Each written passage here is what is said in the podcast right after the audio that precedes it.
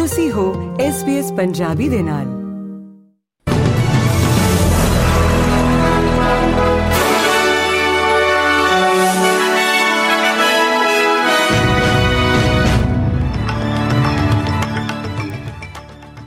SBS ਦੇ news desk ਤੋਂ MP Singh ਆਪ ਸਭ ਦਾ ਇੱਕ ਵਾਰ ਫਿਰ ਤੋਂ ਸਵਾਗਤ ਕਰਦਾ ਹੈ।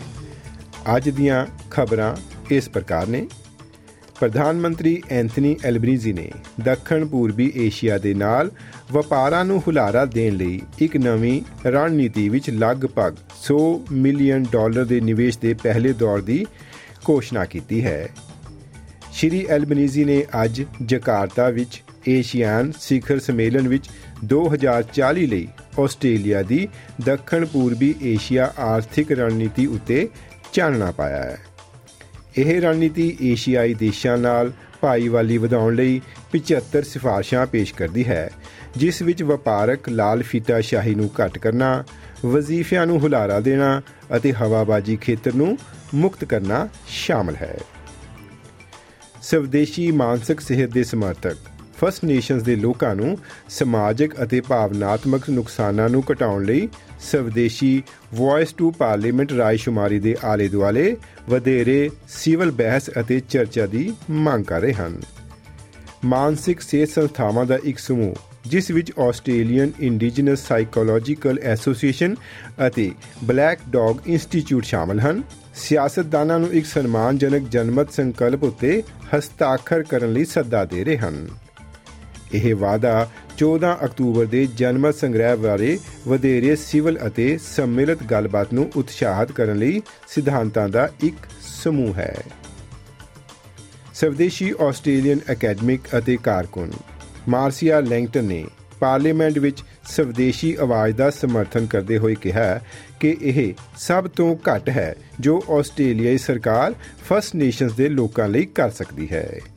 ਪ੍ਰੋਫੈਸਰ ਲੈਂਗਟਨ ਨੇ ਅੱਜ ਨੈਸ਼ਨਲ ਪ੍ਰੈਸ ਕਲੱਬ ਵਿਖੇ ਰਾਈ ਸ਼ੁਮਾਰੀ ਦੀ ਬਹਿਸ ਦੇ ਆਲੇ ਦੁਆਲੇ ਪਏ ਹੋਏ ਰੋਲੇ ਨੂੰ ਘਟਾਉਣ ਦੀ ਕੋਸ਼ਿਸ਼ ਕਰਦੇ ਹੋਏ ਆਪਣੇ ਵਿਚਾਰ ਸਾਂਝੇ ਕੀਤੇ। ਆਦੀਵਾਸੀ ਬਜ਼ੁਰਗ ਅਤੇ ਪ੍ਰੋਫੈਸਰ ਟੌਮ ਕਲਮਾ ਦੇ ਨਾਲ ਪ੍ਰੋਫੈਸਰ ਲੈਂਗਟਨ ਨੇ 2019 ਤੋਂ 2021 ਤੱਕ ਵੌਇਸ ਕੋ ਡਿਜ਼ਾਈਨ ਪ੍ਰੋਜੈਕਟ ਦੇ ਸੀਨੀਅਰ ਸਲਾਹਕਾਰ ਸਮੂਹ ਦੀ ਪ੍ਰਧਾਨਗੀ ਕੀਤੀ ਹੋਈ ਹੈ। ਵਿਰੋਧੀ ਧਿਰ ਦੇ ਖਜ਼ਾਨਾ ਬੁਲਾਰੇ ਐਂਗਸ ਟੇਲਰ ਨੇ ਖਜ਼ਾਨਚੀ ਜਿਮ ਚੈਮਰਸ ਦੇ ਤਾਜ਼ਾ ਰਾਸ਼ਟਰੀ ਆਰਥਿਕ ਅੰਕੜਿਆਂ ਦੇ ਸਕਾਰਾਤਮਕ ਮੁਲਾਂਕਣ ਨੂੰ ਰੱਦ ਕਰ ਦਿੱਤਾ ਹੈ, ਜਿਸ ਵਿੱਚ ਇਹ ਦਾਅਵਾ ਕੀਤਾ ਗਿਆ ਹੈ ਕਿ ਆਸਟ੍ਰੇਲੀਆ ਮੰਦੀ ਦੇ ਕੰਢੇ ਉੱਤੇ ਹੈ।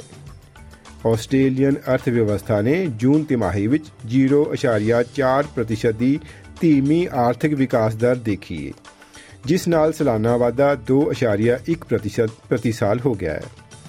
ਸ਼੍ਰੀਮਾਨ ਚਾਮਸ ਨੇ ਇਸ ਮੰਦੀ ਨੂੰ ਮਹਿੰਗਾਈ ਅਤੇ ਗਲੋਬਲ ਅਰਥ ਵਿਵਸਥਾ ਵਿੱਚ ਮੰਦੀ ਤੋਂ ਆਉਣ ਵਾਲੀਆਂ ਲਹਿਰਾਂ ਨੂੰ ਜ਼ਿੰਮੇਵਾਰ ਠਹਿਰਾਉਂਦੇ ਹੋਏ ਕਿਹਾ ਹੈ ਕਿ ਇਹਨਾਂ ਕਾਰਕਾਂ ਦੇ ਬਾਵਜੂਦ ਆਰਥਿਕਤਾ ਸਥਿਰ ਹੈ।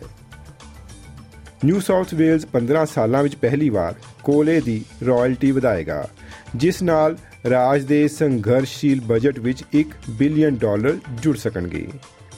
ਖਜ਼ਾਨਚੀ ਡੈਨੀਅਲ ਮੂਕੀ ਨੇ ਅਗਲੇ ਸਾਲ ਜੁਲਾਈ ਤੋਂ ਰਾਇਲਟੀ ਉੱਤੇ 2.6% ਵਾਧੇ ਦਾ ਖੁਲਾਸਾ ਕੀਤਾ ਹੈ, ਜਿਸ ਨਾਲ ਟੈਕਸ ਦਾਤਾਵਾਂ ਨੂੰ ਉੱਚ ਵਿਸ਼ਵ ਕੋਲੇ ਦੀਆਂ ਕੀਮਤਾਂ ਦੇ ਵਿਚਕਾਰ ਇੱਕ ਸੰਭਾਵਤ ਸਫਲਤਾ ਮਿਲੇਗੀ।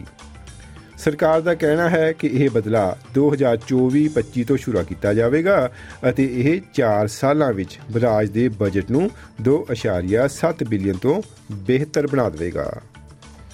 ਦੋਸਤੋ, ਹੁਣ ਇੱਕ ਖਬਰ ਭਾਰਤੀ ਖਿੱਤੇ ਤੋਂ।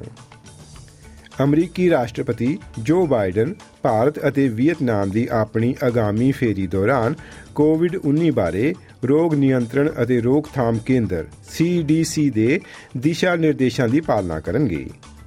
ਅਮਰੀਕੀ ਰਾਸ਼ਟਰਪਤੀ ਦੀ ਪਤਨੀ ਜਿਲ ਬਾਈਡਨ, ਜੋ ਕਿ 72 ਸਾਲਾਂ ਦੇ ਹਨ, ਦੇ ਕਰੋਨਾ ਵਾਇਰਸ ਨਾਲ ਪੀੜਤ ਹੋਣ ਤੋਂ ਬਾਅਦ ਵਾਈਟ ਹਾਊਸ ਨੇ ਅੱਜ ਇਹ ਐਲਾਨ ਕੀਤਾ ਹੈ। ਬਾਈਡਨ G20 ਸੰਮੇਲਨ ਵਿੱਚ ਹਿੱਸਾ ਲੈਣ ਲਈ 7 ਸਤੰਬਰ ਨੂੰ ਭਾਰਤ ਲਈ ਰਵਾਨਾ ਹੋਣਗੇ। ਉਹ 8 ਸਤੰਬਰ ਨੂੰ ਇਸ ਇਤਿਹਾਸਕ ਕਾਨਫਰੰਸ ਦੌਰਾਨ ਪ੍ਰਧਾਨ ਮੰਤਰੀ ਨਰਿੰਦਰ ਮੋਦੀ ਨਾਲ ਦੁਵੱਲੀ ਮੀਟਿੰਗ ਕਰਨ ਵਾਲੇ ਹਨ। ਇਸ ਤੋਂ ਬਾਅਦ ਉਹ ਦੁਵੱਲੇ ਸੰਬੰਧਾਂ ਨੂੰ ਮਜ਼ਬੂਤ ਕਰਨ ਲਈ ਵੀਅਤਨਾਮ ਦਾ ਦੌਰਾ ਵੀ ਕਰਨਗੇ। ਦੋਸਤੋ, ਇਹ ਸਨ ਅੱਜ ਦੀਆਂ ਪ੍ਰਮੁੱਖ ਖਬਰਾਂ।